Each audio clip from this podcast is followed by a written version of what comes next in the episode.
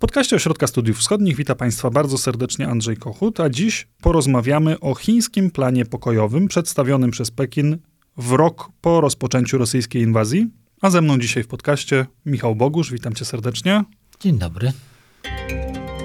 To jest podcast Ośrodka Studiów Wschodnich.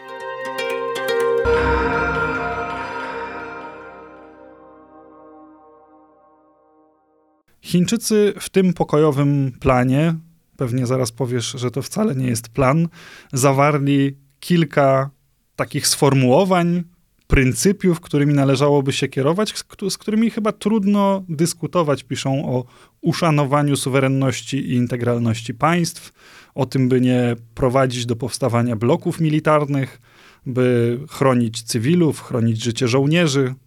Z perspektywy dobra ludzkości wydaje się to całkiem przyzwoity plan.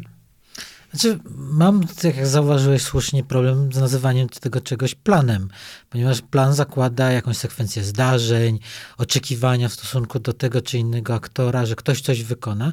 A tutaj mamy taki zestaw 12 postulatów. Faktycznie z niektórych, większością z nich trzeba, można by się zgodzić bez, bezproblemowo. Problem w tym, że nie wiadomo, kto miałby je realizować, kto jest adresatem e, tego wszystkiego. Tak naprawdę na 12 punktów Chiny mówią, że zgłaszają swoją gotowość do partycypacji tylko w ostatnim, czyli w odbudowie e, terenów zniszczonych. Też nie, nazywam, nie mówią o, o, o odbudowie Ukrainy, na, na której terytorium e, ma miejsce wojna, tylko mówią właśnie o E, odbudowie terenów zniszczonych, nie nazywają państwa ukraińskiego państwem ukraińskim z nazwy, nie nazywają kto jest agresorem, e, tak naprawdę e, traktują obydwie strony w taki sam sposób. Kiedy mówią na przykład, że sprzeciwiają się użyciu broni jądrowej, to nie mówią przez kogo. Tak jakby groziło nam, że Kijów zbombarduje swoje własne terytorium, albo rząd w Kijowie spuści na Odessę bombę atomową, tak?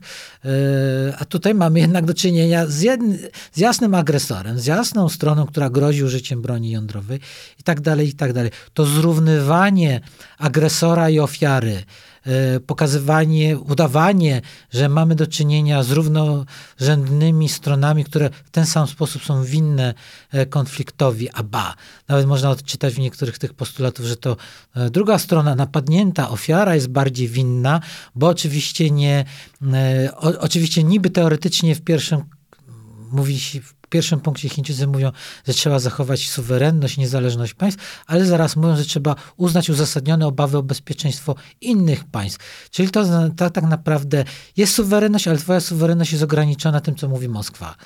Mówią też o tym, by nie prowadzić do eskalacji konfliktu, co można odebrać jako sugestię, że na przykład nie należy wysyłać broni Ukrainie, bo to powoduje tylko, że ten konflikt się przedłuża i jest bardziej brutalny. No oczywiście, im szybciej Rosjanie z punktu widzenia Pekinu pokonają Ukraińców, tym lepiej dla Pekinu.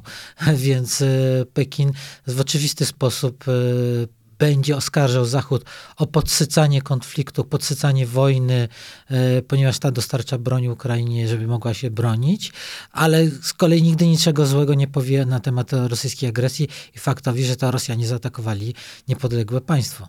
Czyli uprawniona byłaby teza, że ta propozycja chińska w dosyć dużym stopniu reprezentuje to, czego oczekiwałaby strona rosyjska? Ja myślę, że to jest inny problem. To jest e, Pekin chciał zaistnieć. Pekin zrozumiał, że jego pozycja udawanej neutralności, która jest tak naprawdę e, prorosyjska, e, zaczyna się nie podobać na świecie, jest e, coraz częściej krytykowana właśnie jako de facto prorosyjska, więc musiał wystąpić z jakąś propozycją, niepokojową, bo to na pewno, tak jak powiedzieliśmy na początku, nie jest propozycja pokojowa, ale z czymś, co będzie mógł z takim pozorowanym planem pokojowym, który będzie mógł utrzymywać, podtrzymywać ich pozorowaną neutralność. Ponadto, moim zdaniem, Tutaj jest kilka interesów Pekin chciałby zrealizować. Przede wszystkim najważniejsze dla niego jest przedstawienie się wobec globalnego południa. My często w Europie e, Wschodniej tracimy z punktu widzenia e, globalne południe, które jest ważnym aktorem na arenie międzynarodowej, na które głosy, poparcie e, największe państwa muszą zabiegać, bo to, to też chodzi o głosy zarówno w instytucjach międzynarodowych, ale generalnie także o to, w którym kierunku pójdzie globalizacja. W przyszłości.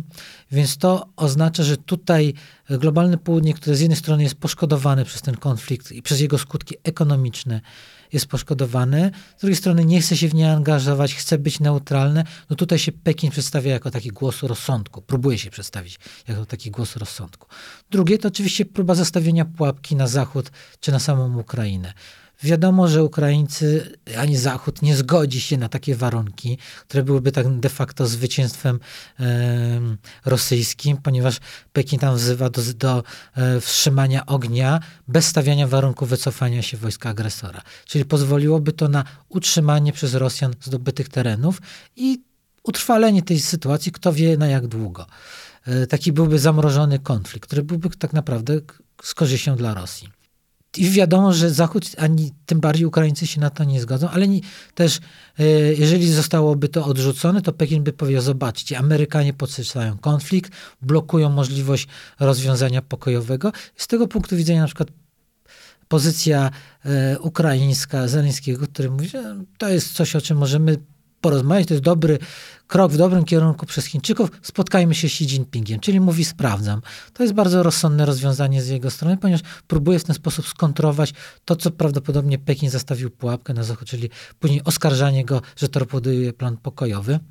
I trzecia rzecz, która to wydaje mi się w, w tym wszystkim e, ważna, to jest to, że Pekin przygotowuje własną globalną inicjatywę bezpieczeństwa. Taki e, program, który ma stanowić e, w przyszłości alternatywną alternatywny projekt y, budowy architektury globalnego bezpieczeństwa jako alternatywę dla podzimnowojennego porządku zbudowanego przez Zachód. No i tutaj Pekin próbuje to sprzedać jako e, realną alternatywę i pokazać, zobaczcie, nasze pryncypia, które my promujemy w świecie, mogą być zastosowane w praktyce. Nie mogą, e, ale udawać zawsze można i w jaki sposób e, próbować budować pozytywną narrację wokół tego całego planu. Czy Chińczycy, Twoim zdaniem, podjęli jakąś realną próbę mediowania w tym konflikcie, albo właśnie szukania takiej pozycji, która pozwalałaby im, no właśnie, doprowadzić do jakichś negocjacji pokojowych? E, mam tutaj na myśli długą wizytę w Europie Wang Yi, który odwiedził nie tylko Moskwę, ale spotkał się też z przywódcami europejskimi.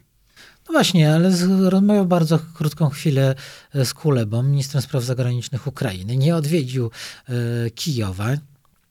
E, chiński przywódca Xi Jinping nie skontaktował się do tej pory, mimo upływu roku wojny z Zeleńskim, a za to miał czas, żeby spotkać się dwa razy osobiście z Putinem. Dodatkowo mógł, kto wie ile razy rozmawiali nieoficjalnie ze sobą telefonicznie. Nie podano tego do wiadomości opinii publicznej. E, a tutaj tak naprawdę ilość kontaktów ze stroną ukraińską jest bardzo zminimalizowana. E, wydaje się, że Pekin woli rozmawiać z Niemcami czy Francuzami na ten temat, licząc na to tak naprawdę, że ich wyciągnie z tej koalicji e, państw zachodnich wspierających Ukrainę i tak naprawdę można też spojrzeć na ten plan jako na sposób, na pomysł na skłócenie koalicjantów, którzy wspierają Ukrainę. Jeszcze jedna kwestia dotycząca tego planu pokojowego. Trochę jakby w odpowiedzi na to, że Chińczycy zapowiedzieli ogłoszenie swojego planu, Amerykanie zaczęli sugerować, że posiadają informacje, jakoby Pekin dostarczał Rosji broń. Czy Twoim zdaniem to jest zagrywka czysto dyplomatyczna, czy Amerykanie rzeczywiście mają dowody na coś, co mm, Chińczycy realizują już od jakiegoś czasu? Jakie było znaczenie tego, te, tego sygnału, który wysłali Amerykanie w całej tej sytuacji ostatnich dni. Trzeba powiedzieć, że Amerykanie do tej pory niczego nie położyli na stół. Więc e, no, no, no nie mamy jakby e, czarno na białym twardych dowodów, że Chińczycy dostarczają broń. Na pewno Pekin dostarcza Rosji bardzo dużo produktów podwójnego przeznaczenia, cywilno-wojskowego. I nikt nie wie, jaka część tych produktów trafia na potrzeby wojska, jaka część z nich trafia na potrzeby cywilne. To są wszelkiego rodzaju produkty, nie wiem, czujniki zbliżeniowe, lornetki, walkie-talkie, e, to wszystko, co może być, ma zastosowanie zarówno przy, w życiu cywilnym, jak i przez potrzeby wojskowe. Do tej pory nie znaleziono niczego, co by było bezpośrednio bronią w całości wyprodukowaną w Chinach. Jakieś elementy e, chińskich, nie wiem, półprzewodników tych najstarszych typów e, prawdopodobnie trafia do rosyjskich rakiet, no ale nie można powiedzieć, że to jest cała broń, że to jest jakby cały system uzbrojenia, który został przekazany przez e, Chińczyków mediach społecznościowych od czasu do czasu pojawiają się zdjęcia rosyjskich żołnierzy albo ludzi, którzy mówią, że są rosyjskimi żołnierzami jedzącymi e, racje żywnościowe chińskie. E, no, trudno jakby z, po, sprawdzić wiarygodność tych źródeł. Co prawda są to racje typ, to jest typ 17, y, czyli to są racje żywnościowe, które weszły na wyposażenie armii chińskiej w roku 2017, czyli raczej jeszcze nie trafiły do demobilu, e, nie zostały, nie, nie są jeszcze wysprzedawane e, z magazynów, więc tutaj coś może być na rzeczy. Ale tak jak powiedziałem, nie jest to broń. Nie mamy dowodu, twardego dowodu, że Chińczycy dostarczyli broń, ale kto wie, może taki dowód zostanie położony, albo Amerykanie ujawniają to już teraz, żeby właśnie powstrzymać Chińczyków przed y, dostarczaniem broni w przyszłości.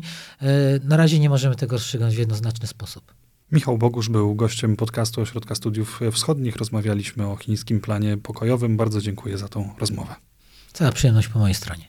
Państwa jak zwykle zachęcam do śledzenia naszego kanału podcastowego, także naszego kanału na YouTubie, a również anglojęzycznego kanału Ośrodka Studiów Wschodnich. Na nim już teraz znajduje się film poświęcony rocznicy wojny na Ukrainie, a wkrótce pojawią się również nowe produkcje. Ja nazywam się Andrzej Kochut. Do usłyszenia. Wysłuchali Państwo podcastu Ośrodka Studiów Wschodnich. Więcej nagrań można znaleźć na stronie www.osw.waw.pl.